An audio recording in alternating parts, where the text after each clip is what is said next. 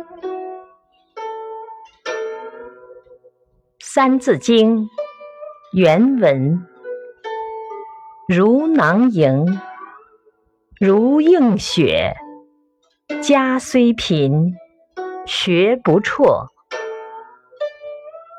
解释：晋朝人车胤把萤火虫放在沙袋里当照明读书，孙康则利用积雪的反光来读书。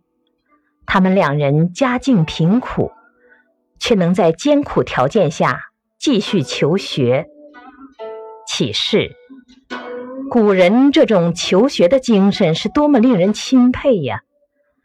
在那样恶劣贫困的情况下，能够克服困难，不受外界环境影响，努力学习。今天我们有方便舒适的环境。如果不知道珍惜，那真是惭愧呀。